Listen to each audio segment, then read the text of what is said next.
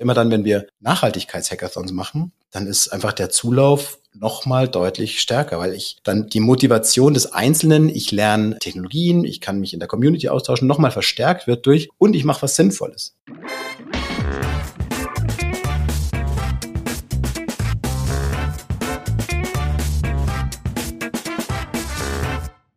Herzlich willkommen zu dieser Episode des Data Culture Podcast. Ich bin Carsten Bange und zu Gast bei mir ist heute Benno Blumoser, der bei Siemens das AI Lab leitet. Wir reden über Purpose und zwar nicht nur den Unternehmenspurpose, sondern auch die Ableitung für das Data und AI Team, welche Rolle Nachhaltigkeit dabei spielt und wir werden auch viel reden über Innovation in Data und AI. Einige Beispiele hören, aber vor allem stelle ich auch die Frage, wie eigentlich hier Innovation vorangetrieben werden kann. Wie kann sie identifiziert werden in der Rolle des Data und AI Labs. Zum Schluss geht es auch noch mal um Kultur, denn Benno ist ausgebildeter Kulturwirt und das macht es natürlich noch mal besonders spannend, seinen Blick auf das Thema Unternehmens- und Datenkultur zu hören. Viel Spaß mit dieser Folge. Hallo Benno, herzlich willkommen im Data Culture Podcast. Hallo Carsten, freut mich hier zu sein. Ich freue mich besonders, dass du heute hier bist, denn du bist ja gelernter Kulturwirt, hast du mir erzählt. Deshalb passt du natürlich total super zum Data Culture Podcast, also ein Kulturwirt, der im Bereich Daten arbeitet. Und das wird uns sicherlich ganz viele spannende und interessante Anknüpfungspunkte geben. Wir haben uns als Thema genommen, Purpose und Nachhaltigkeit in Data und AI, auch ein bisschen Bezug nehmend auf deinen Vortrag auf dem letzten Data Festival. Lass uns doch mal erstmal mit diesem Begriff Purpose anfangen, der aus meiner Sicht nicht so ganz einfach ist. Da kann man mich alles Mögliche drunter verstehen. Ist auch so ein bisschen, finde ich, ein Modebegriff. Vielleicht fängst du erstmal oder äh, definierst du ihn vielleicht erstmal oder sagst du erstmal, was wir drunter verstehen hier für unser heutiges Gespräch? Sehr gerne. Für mich ist der Purpose sowas wie, wie ein Kompass. Ein Kompass im Management von digitalen Teams. Sei es im Großen, also von, von digitalen Unternehmen, aber auch im Kleinen von digitalen Startups oder Einheiten eben bei uns bei Siemens, äh, wie es in, in, der, in der Corporate eben funktioniert. Und so ein Kompass funktioniert in allen Situationen. Er gibt mir Hinweise in jeder Entscheidungsfindung, wie ich mich zu verhalten habe. Er gibt mir eine Anleitung, er gibt mir immer eine, eine Richtung, auch wenn ich vorab nicht, nicht vorhersehen kann, was denn genau für eine Entscheidung von mir erwartet werden wird. Und so ein Kompass, ich grenze es jetzt nicht dogmatisch ab von einer Vision oder einer Mission oder wie, es ist einfach ein Statement, was mir, was mir hilft, das Warum hinter meiner Arbeit, hinter meinem Team zu verstehen und dieses Warum auch kommunizieren zu können. Mhm. Und du sagst, das ist einfach wichtig, auch für Data- und AI-Teams sowas zu haben. Meine Vermutung ist, dass es vor allem dort wichtig ist, weil wir in allen digitalen Themen und AI und Data sind natürlich immer die, die Bereiche, wo die Digitalisierung so auf die Spitze getrieben wird, so die auch ein bisschen Pioniercharakter dort äh, innehaben. Und gerade dort haben wir natürlich so eine Vielzahl von, von Möglichkeiten, was, was wir denn tun könnten. Einen Dschungel sozusagen an Möglichkeiten. Und in so einem Dschungel brauche ich eben viel mehr noch einen Kompass, muss ich viel mehr wissen, wo ich hingehe und viel öfter auch kleine Entscheidungen treffen, als in einer sehr konventionellen Einheit, wo ich vielleicht mit klaren KPIs ganz einfach und stabil auch mein Team steuern kann. Ja, absolut. Also das wurde in einem Podcast ja auch schon mal Nordstern genannt. Ich glaube, das geht so in die gleiche Richtung. Ne? Also so ein bisschen der Kompass, die Richtung, also der Leitgedanke, was machen will. Jetzt mal schon gleich ganz direkt gefragt. Ihr bei Siemens, Habt ihr das explizit? Gibt es diesen Purpose als explizites Statement? Ja, gibt's. Der, der wird immer wieder neu formuliert, äh, besagt aber meistens was ähnliches. Am, am besten hat er mir vor ein paar Jahren gefallen, da hieß es, we make real what matters. Das war sehr auf den Punkt gebracht. Das hat man jetzt nochmal ein bisschen ausformuliert ähm, in die Richtung Together with our customers, we address today's challenges across the backbone of our economy. Aber das ist im Grunde nur, nur ausformuliert, was, was im Kern bedeutet, wir arbeiten an Dingen, die für die Menschen relevant sind, die wirklich einen Unterschied machen, weil sie eben die Infrastruktur, weil sie das Backbone dessen, was wir im Alltag benötigen, äh, weil, sie, weil sie daran arbeiten. Weil sie jetzt im, in, in der Industrie, in der, in, die Güter, die wir benötigen, sei es die Energieinfrastruktur, ähm, wir brauchen Strom, sei es das Transportwesen, die Züge und all das, oder auch die Energieerzeugung eben von unseren Freunden bei, bei Siemens Energy. Das sind alles die Dinge, die, die den Hintergrund, die Infrastruktur einer Gesellschaft eben ausmachen und an der arbeiten wir. Das macht, das ist dann der Purpose von Siemens. Okay. Und das übertragen wir dann quasi auf die Data- und AI-Teams, weil sie ja sozusagen den fachlichen Purpose des Unternehmens ja dann letztendlich unterstützen müssen oder übertragen gesehen ja dann daran beitragen, oder? Genau, das ist quasi eine fachliche, eine inhaltliche Zuspitzung dann eben für diese Teams. Wir jetzt im AI Lab haben nochmal eine zweite Dimension, wir es nochmal zuspitzen, wo wir sagen, wir initiieren sinnvolle Innovationsaktivitäten. Das heißt, wir sind nicht diejenigen, die dann eine Innovationsidee bis, bis ins Produkt entwickeln, sondern wir sind diejenigen, die neue Ideen, neue Impulse liefern, die diese Ideen auch gemeinsam mit externen Partnern zusammen entwickeln. Das heißt, diesen Open Innovation Gedanken auch sehr stark pflegen. Und, und wir wollen Impulse jeglicher Art natürlich auch im Scope Data Analytics und AI für Siemens erzeugen. Mhm. Spannend. Also Fokus auf Innovation und die Initiierung. Das heißt, ihr seht euch so ein bisschen an der Speerspitze quasi, also die neuen Dinge zu finden und auszuprobieren. Ist das so richtig? Ja, ja, durchaus. Wobei Speerspitze natürlich wahrscheinlich zu viel der Lorbeeren wären. Ich glaube, die eigentliche Speerspitze sind natürlich die, die Technologiekollegen, die wirklich dann die Innovation auch umsetzen können. Wir sind diejenigen, wir sind oft die Übersetzer von technologischem Potenzial und, und wirtschaftlichem Bedarf, die, die äh, die Leute dann zusammenbringen. Da kommt vielleicht dann auch die, die Kultur schon mal in dieser Funktion der, der Übersetzung mit ins Spiel die verschiedenen Funktionen eben zusammenzubringen, um dann Neues zu gestalten. Da gehört viel Stakeholder-Management dazu. Natürlich kommt auch, gehört auch ein Gespür dazu, welche Innovation Potenzial hat und welche vielleicht eher ins Reich der Fantasie gehört. Aber diese Übersetzungsleistung ist ganz wesentlich. Absolut. Ich meine, das haben wir, glaube ich, alle gelernt jetzt in den letzten, ich weiß gar nicht, seit zehn Jahren gibt es vielleicht so Data Labs und äh, AI-Innovationsbereiche, die ja teilweise dann aber auch wirklich Probleme hatten, das umzusetzen. Das sollten wir uns dann gleich nochmal drüber unterhalten, ja, wenn wir umsetzen. Aber lass uns mal am Anfang anfangen, weil ich das total spannend finde. Wie findet ihr die denn? Oder ja, also wo kommen jetzt sozusagen die Innovationen her, die du dann, wie du richtig sagst, natürlich dann erstmal sortieren musst in was gehört ins Reich der Fantasie und was ist wahrscheinlich relevant für euch. Aber der erste Schritt ist ja, dass ich erstmal schauen muss, was, was gibt's denn oder was gibt's für spannende Ideen, oder?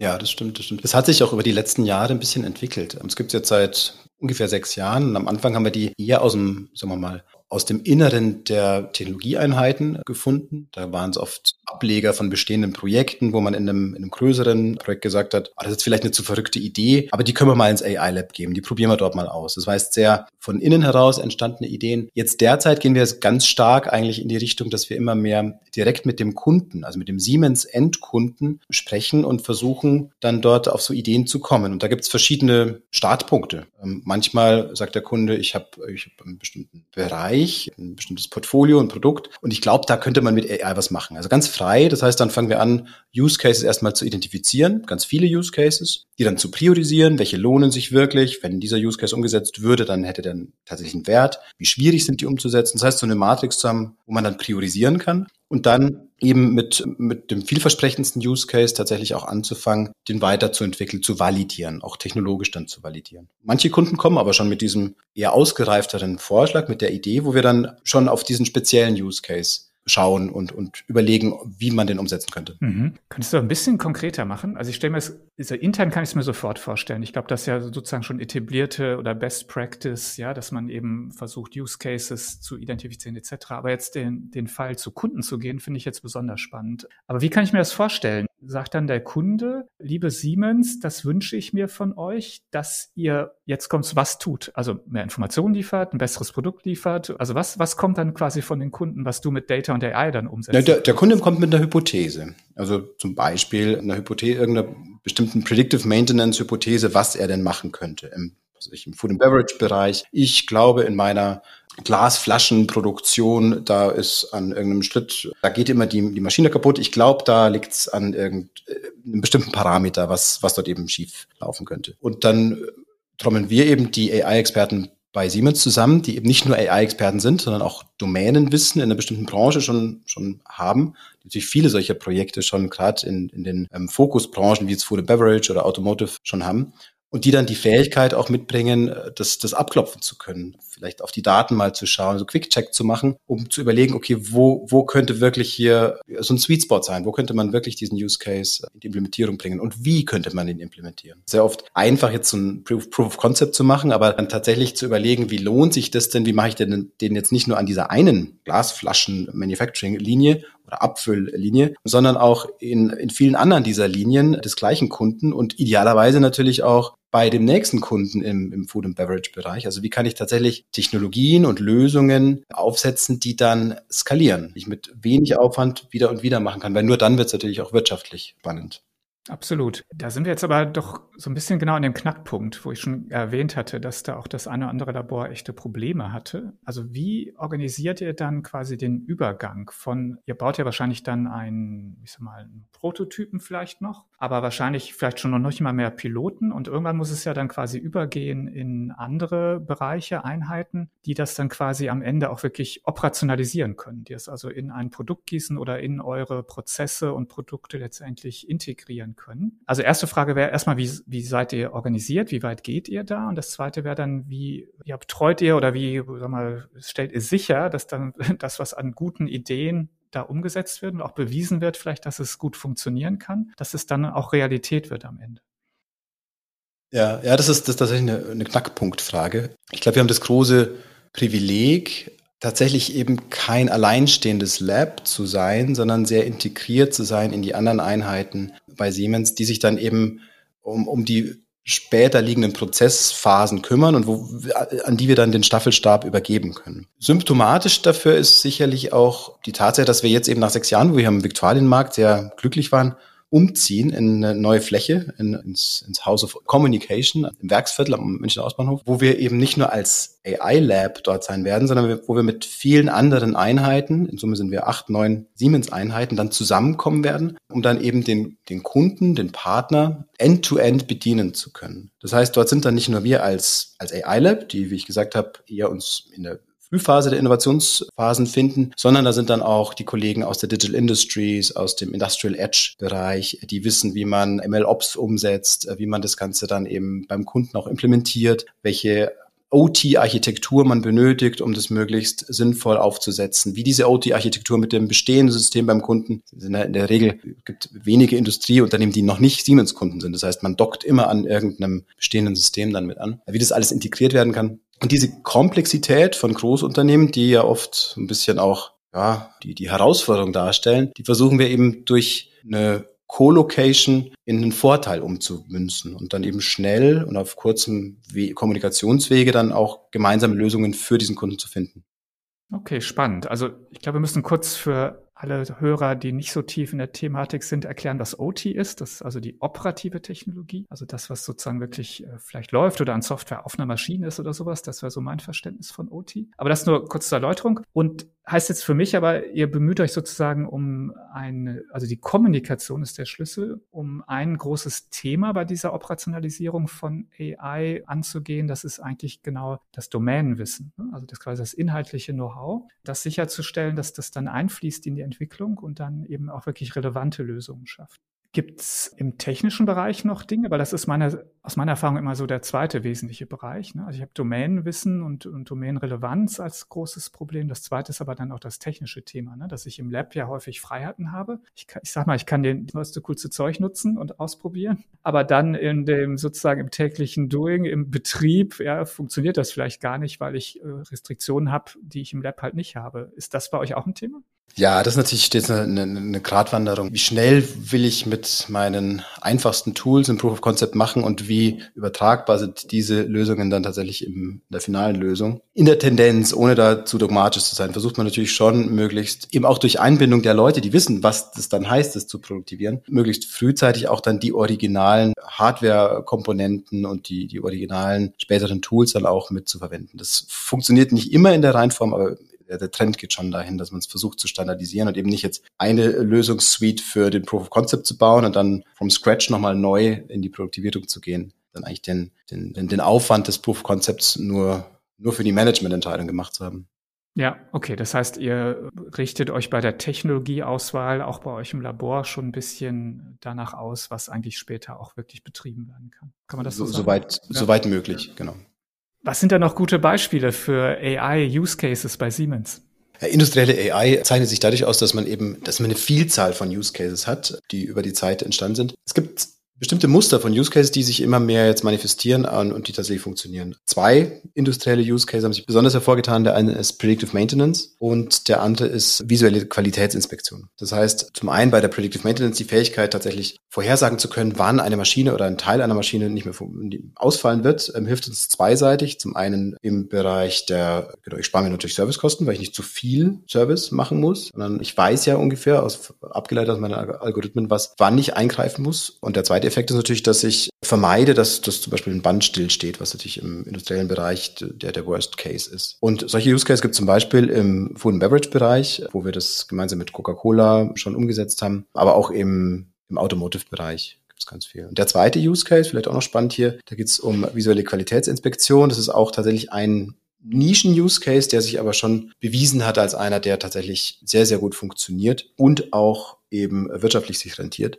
Da haben wir Beispiele gerade auch aus der, aus der Automotive-Branche, wo wir Automobilzulieferern zum Beispiel on the edge, das heißt dem Industriedevice selbst, überwachen können, messen können über Sensorik, also vor allem über Kamerasensorik, wie zum Beispiel die Qualität von so einem Bremsklotz ist in der Produktion. Italienischen Zulieferer, Automobilzulieferer machen das, dass diese Bremsklotzproduktion dann eben klassifiziert wird oder die, die Ergebnisse, die einzelnen Bremsklötze werden klassifiziert im Sinne von, welche Qualitätsstufen haben, haben diese Klötze, was kann man damit machen, muss der nochmal neu gemacht werden oder, oder kann so durchgehen oder in welche Preisklasse wird er quasi eingeordnet. Und solche, solche Algorithmen, also der speziell, der spart zunächst mal 80 Prozent der der manuellen Arbeit. Heißt aber gleichzeitig, ich kann natürlich, wenn ich mir diese Arbeit schon spare, ich kann meine, meine bestehende Mannschaft viel äh, deutlich mehr Stellen einsetzen und im Grunde meine gesamte Qualität nach oben bringen, damit auch meinen Ausschuss nach unten bringen, meine Kosten damit auch nach unten bringen und die Kundenqualität nach, die Kundenzufriedenheit nach oben bringen. Und das hat schon, das sind so strategische Kontrollpunkte, wo wir tatsächlich mit AI dann einen großen, großen Wert schaffen können. Mhm, absolut. Also passt nicht 100 Prozent, aber ich hatte neulich ein interessantes Gespräch. Da sagte jemand, das ganze Thema Sprachenlernen wird eigentlich revolutioniert, weil ich jetzt mit jemandem reden kann. ja, also es kommt was zurück und es wird auch verbessert und so weiter. Also das ist vielleicht schon so ein einfaches Beispiel, wo das ja schon mehr in der Interaktion funktioniert. Aber das, ich nehme jetzt dem raus, dass ihr da auch noch relativ früh seid oder gibt es schon ein paar Beispiele, wo du sagst, da haben wir schon Ideen oder haben wir schon Erfahrungen, wo das schon funktioniert hat? Na, wir haben, also worüber ich reden kann, sind Beispiele von einer internen ähm, Ideenkampagne, die wir zum Beispiel jetzt März schon gemacht haben. Da haben wir einfach mal die Siemens-Kollegen gefragt, wer hat denn welche Use-Case-Ideen, was könnte man denn also mit ChatGPT tun? Und wie gesagt, da kamen viele, wo im Grunde wo halt dann Prozessschritte automatisiert werden. Und es kam eben diese, diese eine Idee, wo wir verstanden haben, dass es, da ging es aus dem, Supply Chain Management, ein Kollege, der eben gesagt hat, Mensch, immer wenn ich in Verhandlungen gehe, da würde ich gern mir so einen, so ein Gegenüber mir wünschen, der mich so ein bisschen bisschen challenged, mir vielleicht mich hilft in der Vorbe mir hilft in der Vorbereitung, dass ich die richtigen Fragen beantworten kann, dass ich vielleicht auch emotional vorbereitet bin und, und das das waren schon so Themen, die in die Richtung gehen, die ich gerade erwähnt habe, aber die sind eben noch im sehr im Frühstadium. Wir haben ChatGPT oder Generative AI Use Case natürlich schon noch in der Produktion, aber das also auf der Hannover Messe im April hatten wir einen, einen Demonstrator da als Siemens. Da geht es aber tatsächlich dann um technisch jetzt einfachere Dinge, die aber dafür dann jetzt schon auch vom Kunden zu kaufen sind. Gemeinsam in Kooperation mit Microsoft machen wir da viel, was uns natürlich viel Geschwindigkeit gibt. Und das sehen wir tatsächlich als, ja, als, als Geschäftspotenzial. Jetzt vielleicht nochmal nicht off-topic, aber was, was ist so das Interessanteste, Faszinierendste, was dir in letzter Zeit so untergekommen ist, was du gesehen hast, wo du gesagt hast, hey Wahnsinn, das ist ja eine, eine super Idee oder hier können wir Dinge mit Daten oder AI machen, die ich mir vorher so nicht vorgestellt hätte?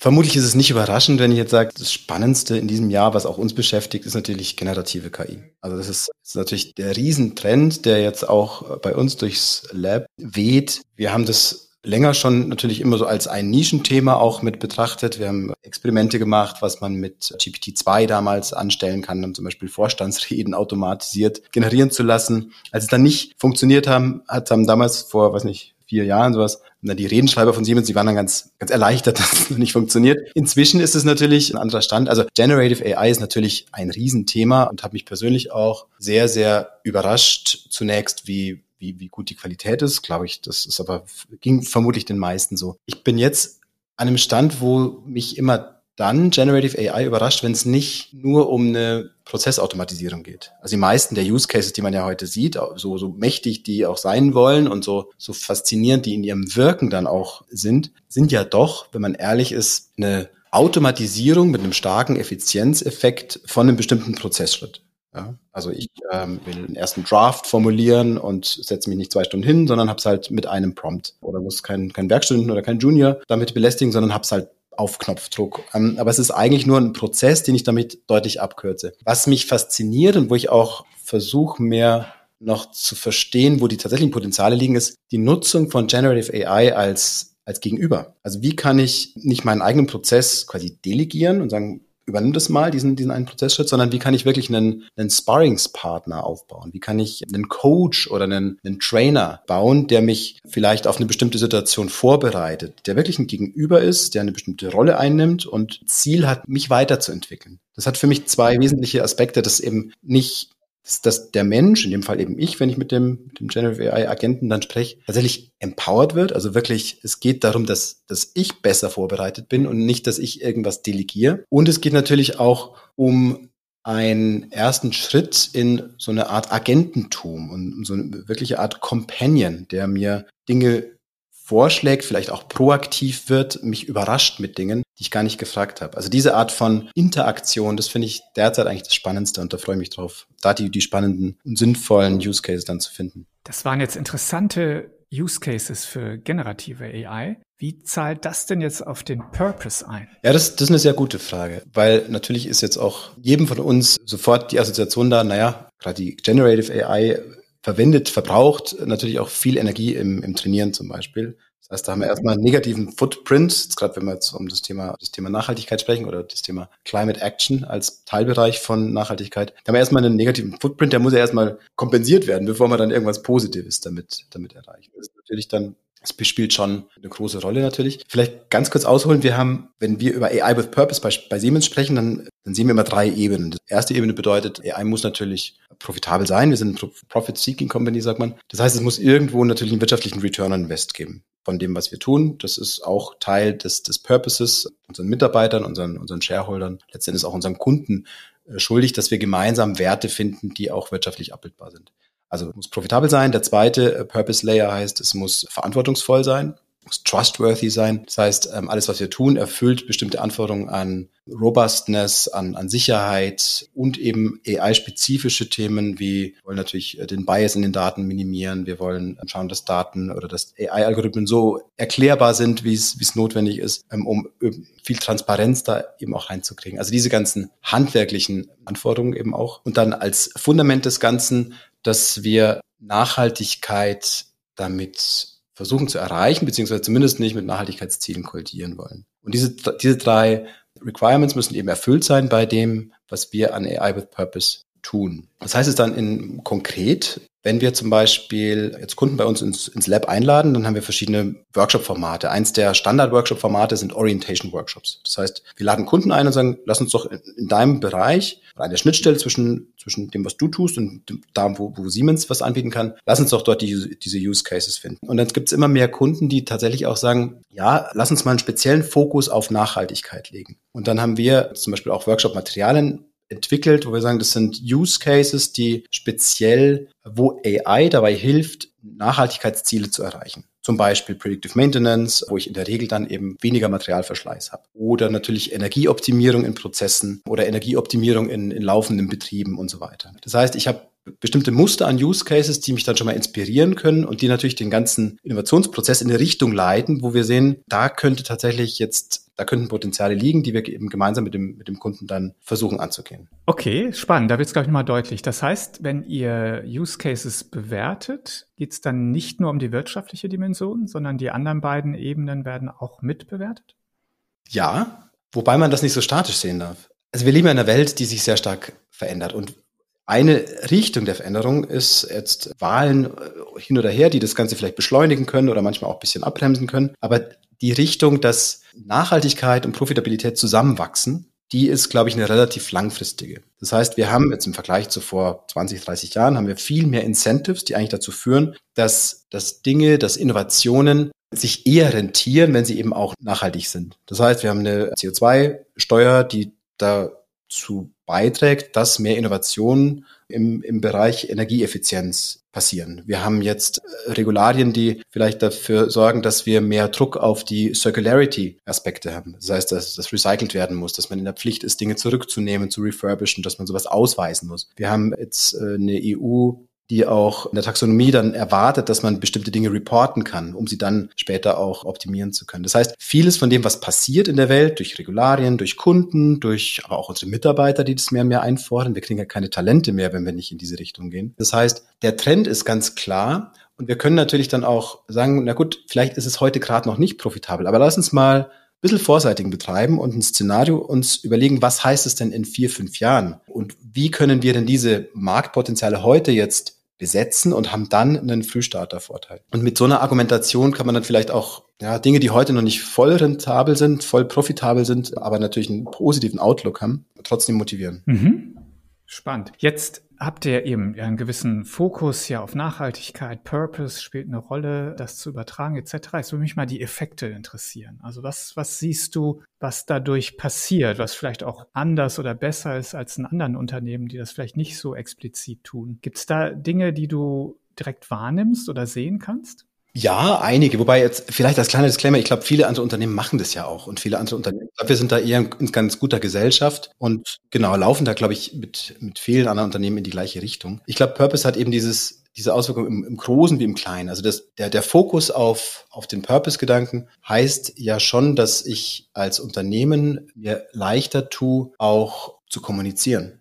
Also sowohl nach innen zu kommunizieren, meine Mitarbeiter für bestimmte Dinge zu, zu mobilisieren, aber auch nach außen zu kommunizieren, äh, den, den Finanzmärkten, den Kunden, aber auch den Talenten. Wir, wir leben ja in einer Zeit, wo wir, wo wir drum kämpfen müssen, dass wir die besten Talente bekommen. Und wir nehmen das schon auch wahr, dass dass die junge Generation natürlich hier auch picky ist bei der, bei der Jobwahl und man glaubwürdig vermitteln können muss, dass, dass es was Sinnvolles ist, an, an dem sie arbeiten, wofür sie ihre Zeit investieren, wenn sie eben zu Siemens kommen. Und wir, wir nehmen das wahr, wenn wir Hackathons machen zum Beispiel relativ viele Hackathons in, in der Community natürlich, aber immer dann, wenn wir Nachhaltigkeits-Hackathons machen, dann ist einfach der Zulauf nochmal deutlich stärker, weil ich dann die Motivation des Einzelnen, ich lerne Technologien, ich kann mich in der Community austauschen, nochmal verstärkt wird durch und ich mache was Sinnvolles. Wir hatten, ich kann mich erinnern, wir hatten schöne sonnige Juni-Wochenenden, wo tatsächlich dann, wo wir, wo wir Hacker-Bewerber ablehnen mussten, ähm, weil wir eben vierfach überzeichnet waren und, und die dann noch persönliche, emotionale äh, E-Mails geschrieben haben, bitte, bitte, ich will trotzdem teilnehmen, ich will mein, mein Juni-Wochenende bitte bei euch im, im dunklen Raum verbringen, um hier zu coden. Und das hat uns dann schon gezeigt, dass das einen Nerv trifft, auch, auch in der jungen Generation vor allem. Mhm. Gibt es neben dem Hackathon noch andere Methoden, die ihr einsetzt? Ich springe gerade noch mal kurz zurück, aber jetzt Richtung Methoden. Aber es, ich finde es einfach spannend, jetzt auch noch vielleicht mal den, die Brücke zur Innovation zu schlagen. Gibt es da noch andere Dinge, die ihr erfolgreich einsetzt? Also Hackathon ist natürlich als, als Standalone-Ansatz möglich. Wir haben zum Beispiel jetzt gerade ähm, die dritte, wir nennen sie Tech for Sustainability Challenge laufen. Das heißt, es ist eine Kampagne, die läuft jetzt zum dritten Mal, jeweils im Winterhalbjahr, quasi im Oktober gibt es so den Kickoff und im März wird dann das finale Event sein, wo wir echte Siemens Challenges zu AI, aber auch zu anderen digitalen Technologien ausschreiben und die offene Community, vor allem auch in, unseren, in unserem Universitätsnetzwerk, aber auch Startups ansprechen und darum bitten, Ideen einzureichen. Also Ideen zu diesen, zu diesen einzelnen Challenges. Und das können eben, genau, AI-Challenges sein. Es gibt auch es gibt auch durchaus Hardware-Challenges. Eine, die ich jetzt, jetzt gerade läuft, die ich ganz spannend finde, ist die Frage, wie kann man Balisen nachhaltig gestalten? Balisen sind diese, diese kleinen Plastikteile, die man, die meistens gelb sind und die man zwischen den Gleisen sieht, an Bahnhöfen oder vor und nach Bahnhöfen, die quasi mit dem Zug kommunizieren, um ihm zu sagen, wo er gerade ist, um das dann alles tracken zu können. Das ist für die Gesamtlogistik sehr wichtig. Und diese Balisen, die sind, sind heute so Plastikteile, da muss auch jede Menge Technologie drin sein. Da ist aber irgendein Schaum drumrum gemacht, damit diese Balisen möglichst stabil sind. Die müssen Temperaturen aushalten von Minusgraden, Hochsommertemperaturen natürlich, müssen sehr lange ähm, halten, 20, 30, 40 Jahre teilweise. Die müssen, das ist glaube ich der Extremtest, einen Eisblock, der von einem ICE mit 300 kmh auf sie runterfällt, aushalten. Und das alles führt dazu, dass man jetzt noch nicht so viele Möglichkeiten hatte, die anders zu gestalten, sondern die sind halt, sind halt einfach Plastik, Schaum, Ethanol, Dinger. Also ganz, ganz massive Blöcke, die man natürlich null recyceln kann, weil das alles verschmolzen ist ineinander.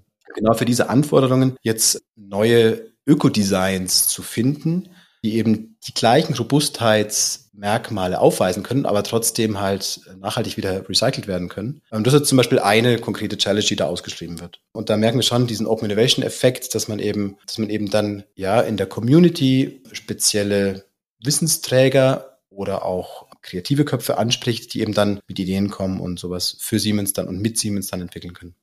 Also Challenge bedeutet äh, größeres Thema, längerer Zeitraum und dann am Ende einen Preis? Oder was, was ist da die Motivation noch? Genau, es gibt erst äh, Geldpreise. Jedes, jedes, die, die drei Gewinnerteams kriegen zusammen jeweils 10.000 Euro und das pro, pro Challenge. Also Siemens nimmt da schon ein bisschen Geld auch in die Hand. Und dann gibt es erst diese Ideenphase, wo dann die besten Ideen gekürt werden. Die Top-Ideen pro Challenge, also drei mal sechs, die werden dann, die rekrutieren dann nochmal Hackathon-Teams, jetzt wieder beim, beim Modul eines Hackathons integriert in so einer, in so einer Methodik, in so einem Ansatz. Und dann wird die Idee plus die Hackathon-Ergebnisse am Ende in dem Pitch eben ja, nochmal vorgestellt und dann gibt's nochmal Preise drauf, aber eher Sachpreise. Also so Hauptmotivation, glaube ich, ist, also natürlich ist das Preisgeld auch schön, aber die Hauptmotivation ist schon noch eine intrinsische.